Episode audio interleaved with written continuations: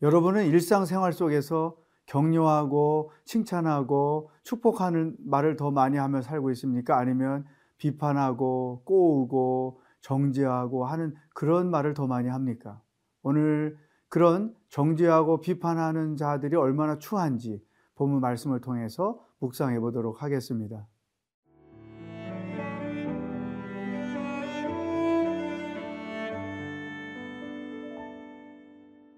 요한복음 구 장 십삼 절에서 삼십사 절 말씀입니다. 그들이 전에 맹인이었던 사람을 데리고 바리새인들에게 갔더라. 예수께서 진흙을 이겨 눈을 뜨게 하신 날은 안식일이라.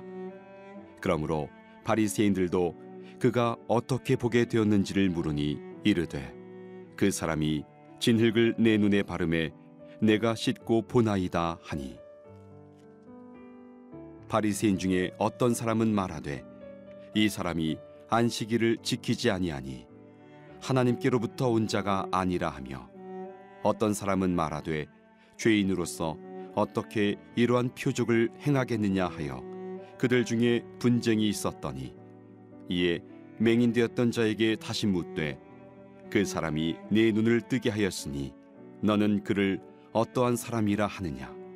대답하되, 선지자니이다 하니, 유대인들이 그가 맹인으로 있다가 보게 된 것을 믿지 아니하고 그 부모를 불러 묻되, 이는 너희 말에 맹인으로 났다 하는 너희 아들이냐? 그러면 지금은 어떻게 해서 보느냐? 그 부모가 대답하여 이르되, 이 사람이 우리 아들인 것과 맹인으로 난 것을 아나이다. 그러나 지금 어떻게 해서 보는지 또는 누가 그 눈을 뜨게 하였는지 우리는 알지 못하나이다. 그에게 물어보소서. 그가 장성하였으니 자기 일을 말하리이다. 그 부모가 이렇게 말한 것은 이미 유대인들이 누구든지 예수를 그리스도로 시인하는 자는 출교하기로 결의하였으므로 그들을 무서워함이러라. 이러므로 그 부모가 말하기를, 그가 장성하였으니 그에게 물어보소서 하였더라. 이에 그들이 맹인이었던 사람을 두 번째 불러 이르되, 너는 하나님께 영광을 돌리라. 우리는 이 사람이 죄인인 줄 아노라. 대답하되, 그가 죄인인지 내가 알지 못하나 한 가지 아는 것은 내가 맹인으로 있다가 지금 보는 그것이니이다. 그들이 이르되, 그 사람이 네게 무엇을 하였느냐? 어떻게 내 눈을 뜨게 하였느냐? 대답하되, 내가 이미 일렀어도 듣지 아니하고 어찌하여 다시 듣고자 하나이까? 당신들도 그의 제자가 되려 하나이까? 그들이 욕하여 이르되, 너는 그의 제자이나 우리는 모세의 제자라. 하나님이 모세에게는 말씀하신 줄을 우리가 알거니와 이 사람은 어디서 왔는지 알지 못하노라. 그 사람이 대답하여 이르되, 이상하다. 이 사람이 내 눈을 뜨게 하였으되 당신들은 그가 어디서 왔는지 알지 못하는도다. 하나님이 죄인의 말을 듣지 아니하시고 경건하여 그의 뜻대로 행하는 자의 말은 들으시는 줄을 우리가 아나이다.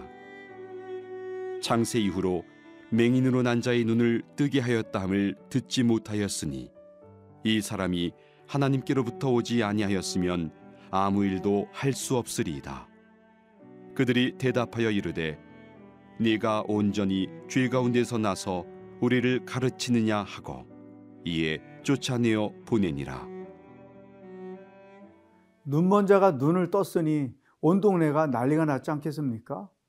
또 사람들이 놀랐겠죠. 그래서 이 병을 고쳐주신 분에 대한 관심을 더 많이 가졌겠죠. 그런데 바리새인들은 달랐다는 것입니다. 어떻게 달랐을까요? 오늘 본 말씀 십육 절, 바리새인 중에 어떤 사람들은 말하되, 이 사람이 안식일을 지키지 아니하니 하나님께로부터 온 자가 아니라 하며, 어떤 사람은 말하되, 죄인으로서 어떻게 이러한 표적을 행하겠느냐 하여 그들 중에 분쟁이 있었더니. 여러분, 이 당시에 사람의 병을 고칠 수 있는 것은 하나님만이 하시는 일로 믿었습니다. 따라 예수님이 병자를 고쳤어요. 그러면 당연히 아, 저분은 하나님이구나. 당연히 이런 말씀을, 이런 생각을 하고 믿음을 갖지 않았을까요? 그런데 세상이 다 우리가 생각한 것처럼 그렇지 않다는 거예요. 이 바리새인들은 예수님을 믿거나 그 일에 놀라서 하나님으로 인식하거나 라기보다 오히려 부정적으로 판단을 한 것이죠. 왜냐하면 그 병자가 고침을 받은 날이 안식일이었기 때문에 사람이 살았느냐 고침을 받았느냐보다 더 중요한 게 안식일을 어겼느냐 지켰느냐에 관한 것이었어요. 그러니까 이 장면뿐 아니라 사복음서에 보면 항상 바리새인들이 예수님 옆에서 시비를 걸거나 정죄를 하거나 판단하는 모습을 봅니다. 늘 자기들이 의의 기준이 돼서 예수님을 판단하는 것이죠. 근데 그 판단하는 것이 얼마나 어리석어 보이는지, 우리가 제삼자의 입장에서, 독자의 입장에서 이 상황들을 보면 그런 생각이 들지 않을까요? 아이고, 예수님이 저렇게 죽은 자도 살리고 병자를 고치시는데 예수님을 믿어야지. 당연히 그렇게 우리를 판단, 우리는 판단을 하는데 바리새인들은 전혀 그런 믿음이 없었다는 거예요. 이 사람이 옳으냐 그르냐, 죄인이냐 의인이냐, 사단이냐 하나님의 사람이냐, 이런 것을 가지고 논쟁하지 믿음에 관해서는 별 관심이 없었다는 거죠. 그리고 보면 기적을 보면 다 믿을 것 같은데 그렇지 않다는 사실을 이 상황에서 발견할 수가 있습니다. 사랑하는 여러분, 이 사마리아 사람들은 기질적으로 정죄하고 비판하고 판단하는 성향을 갖고 있어요. 결코 그것은 천국에 어울리지 않는, 하나님 나라에서 어울리지 않는 캐릭터라고 하는 것이죠. 믿을 만한 것을 믿지 않고, 축복할 만한 것을 축복하지 않고, 또 격려할 것을 격려하지 않은 채 판단하고 비판하고 정죄한다는 것은 사탄의 특성이기도 하고 세상 나라의 특성이기도 한 것이죠. 여러분 안에 오늘 주시는 말씀을 묵상할 수 있기를 바라요. 나는 정죄와 판단과 비판을 잘하는가? 부정적인 표현들을 더 많이 하는가? 격려하고 축복하고 칭찬하는 말을 더 많이 하는가? 긍정적인 표현을 더 많이 하는가?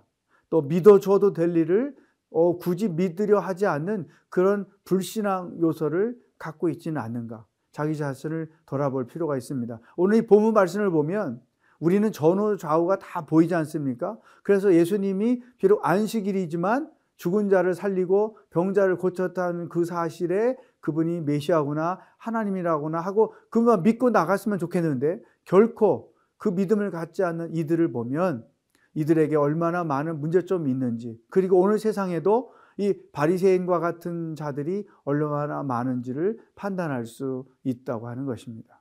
다시 한번 이 말씀을 함께 묵상합니다. 나는 정죄하고 비판하고 판단하는 일을 더 많이 하는가? 아니면 격려하고 축복하고 칭찬하는 말을 더 많이 하는가? 그리고 진리를 더 믿으려 하는 태도를 갖고 있는가? 부정하려는 태도를 더 많이 갖고 있는가? 우리 자신을 돌아보는 하루가 될 수 있기를 축복합니다.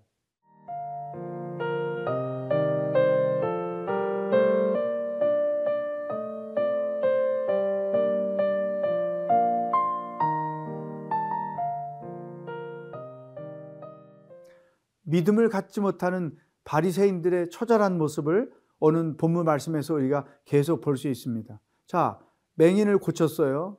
이 일은 하나님이 하실 수 있는 일이죠. 이건 그들이 갖고 있는 기본적인 신앙입니다. 그렇다면 예수님은 하나님이구나 이렇게 믿고 따랐으면 아무 문제가 없었죠. 그렇지만 이들은 그 믿음이 없었고 안식일을 범했느냐 법이요 이것만이 중요했던 것이죠. 여러분, 이 땅에서 우리는 은혜로 사는 자들이 법대로 사는 자들이 아니죠. 물론 기본적으로 법은 지켜야 되지만 법이 사람을 위해서 있는 것이지 사람이 법을 위해서 있는 건 아니다. 이 바리새인들에게서 그 사실을 발견할 수 있죠.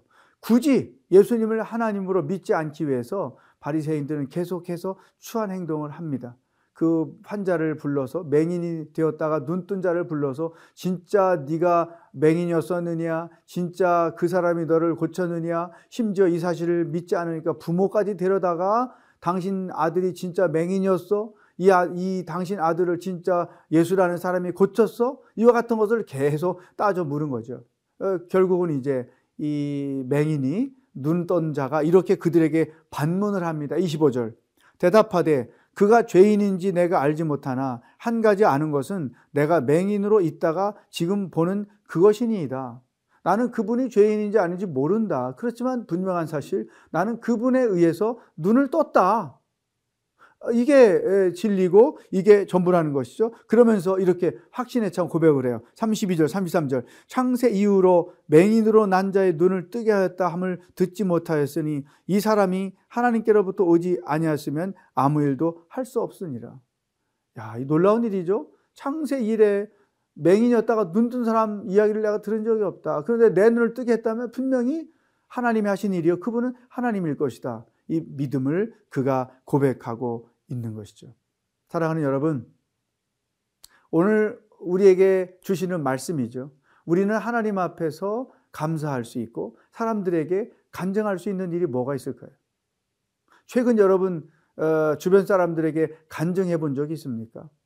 하나님이 살아 역사하시고 하나님이 기도를 응답하시고 하나님이 내게 은혜를 베풀어 주시고 하나님이 행하신 그 놀라운 일들 때문에 이런 어, 맹인이었다가 눈뜬 자처럼 어, 간증하며 고백해 본 경험이 있는가? 만약에 없다고 하면 오늘 여러분에게 제가 적용거리로 숙제를 드립니다.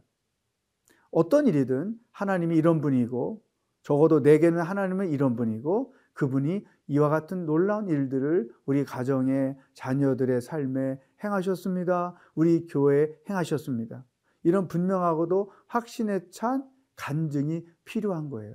전화를 걸어서 하시든 아니면 문자를 통해서 보내주시든 최근 여러분이 경험하신 하나님의 놀라운 역사들을 짤막하게 한 두세 문장으로 써서 간증을 해 보십시오. 여러분, 이 사회에서 우리 크리스찬들이 취할 태도는 믿음의 확신, 또 구원의 확신, 하나님이 살아계시고 나와 함께 하시다는 그 분명한 확신을 가지고 사는 것이고 그 확신에 찬 고백과 간증을 하는 게 필요합니다.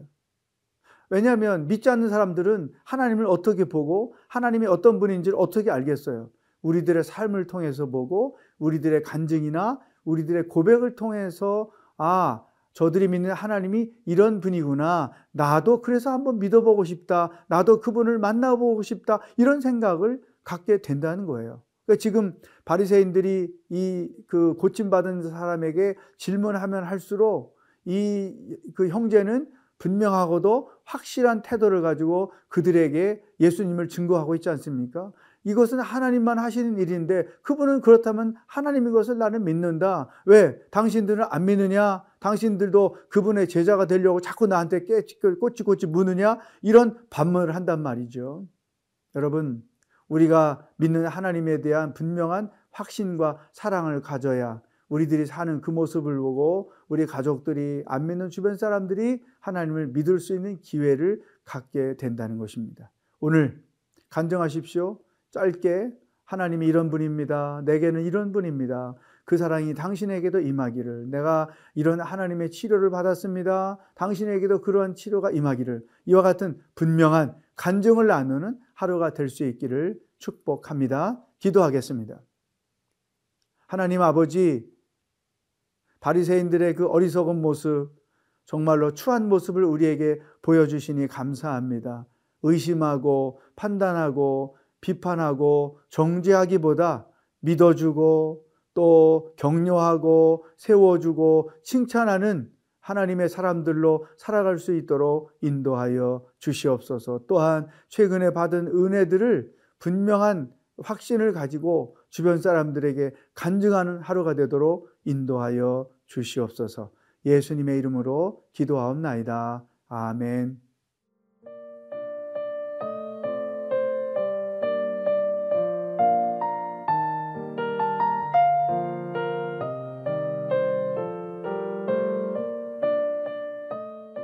이 프로그램은 시청자 여러분의 소중한 후원으로 제작됩니다.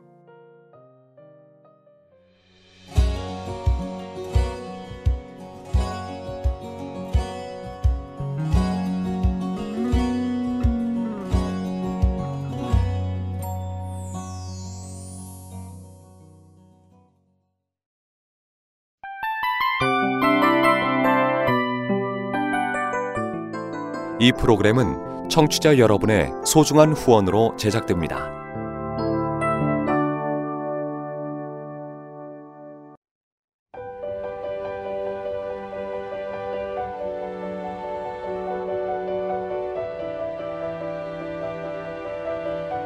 세상에는 수많은 교회들이 있지만 더 깊이 있는 말씀 강해를 찾기 위해 크기로만 교회를 선정하지 않습니다.